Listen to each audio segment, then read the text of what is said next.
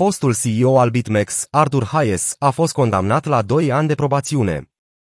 Fostul CEO al BitMEX, Arthur Hayes, a fost condamnat vineri la 2 ani de probațiune, cu arest la domiciliu de 6 luni și monitorizarea locației, într-un tribunal federal din New York.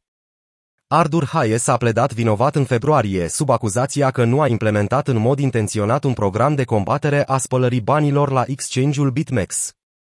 BitMEX este o platformă de schimb de criptomonede și tranzacționare cu derivate.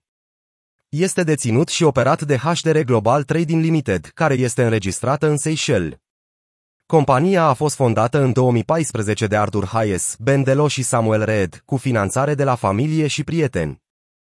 Arthur Hayes, un rezident al Singapore, va avea la dispoziție 30 de zile pentru a decide unde se va stabili în SUA pentru a executa pedeapsa de arest la domiciliu.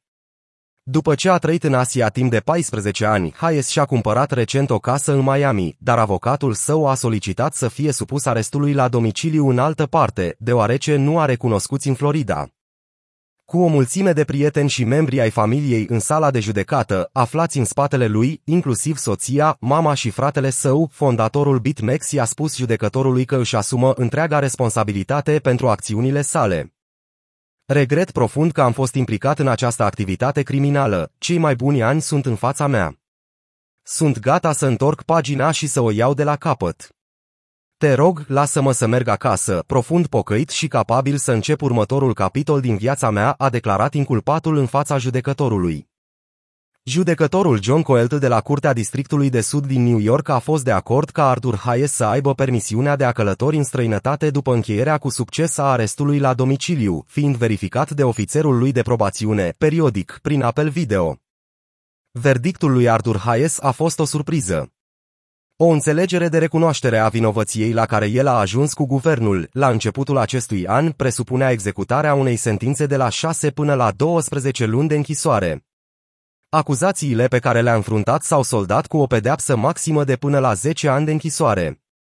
Dar pentru că Arthur Hayes a fost pentru prima dată implicat în activități criminale și având o lungă istorie de muncă caritabilă, Departamentul de Probațiune a recomandat o perioadă de probațiune de 2 ani fără închisoare.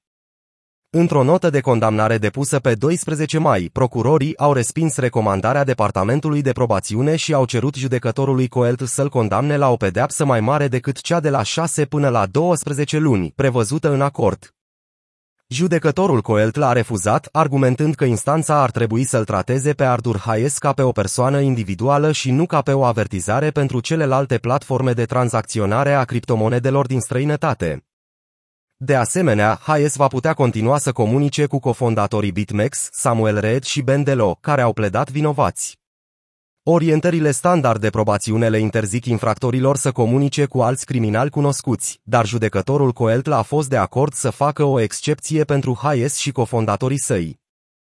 Hayes, Red și Delo, precum și primul angajat al companiei, Gregory Dwyer, au fost acuzați inițial în octombrie 2020 printr-o acuzație de încălcare a legii privind secretul bancar, BSA și alta pentru că au complotat în acest sens. Gregory Dwyer a pledat nevinovat. Procesul urmează să aibă loc anul acesta. Arthur Hayes s-a predat autorităților americane din Hawaii în aprilie anul trecut, într-un acord negociat între avocații săi și procurorii federali. El a fost eliberat cu o garanție de 10 milioane de dolari, susținută cu un milion de dolari în numerar și semnată de mama sa. Dezmințind mitul despre ușurința spălării banilor în afacerile cu criptomonede, o nouă analiză evidențiază potențialul tehnologiei blockchain și al criptomonedelor de a detecta infracțiunile financiare. În timp ce multe proiecte din ecosistemul cripto au căzut victime ale unor atacuri direcționate, răufăcătorii încă se chinuie să scoată banii din fondurile furate, fără a fi depistați.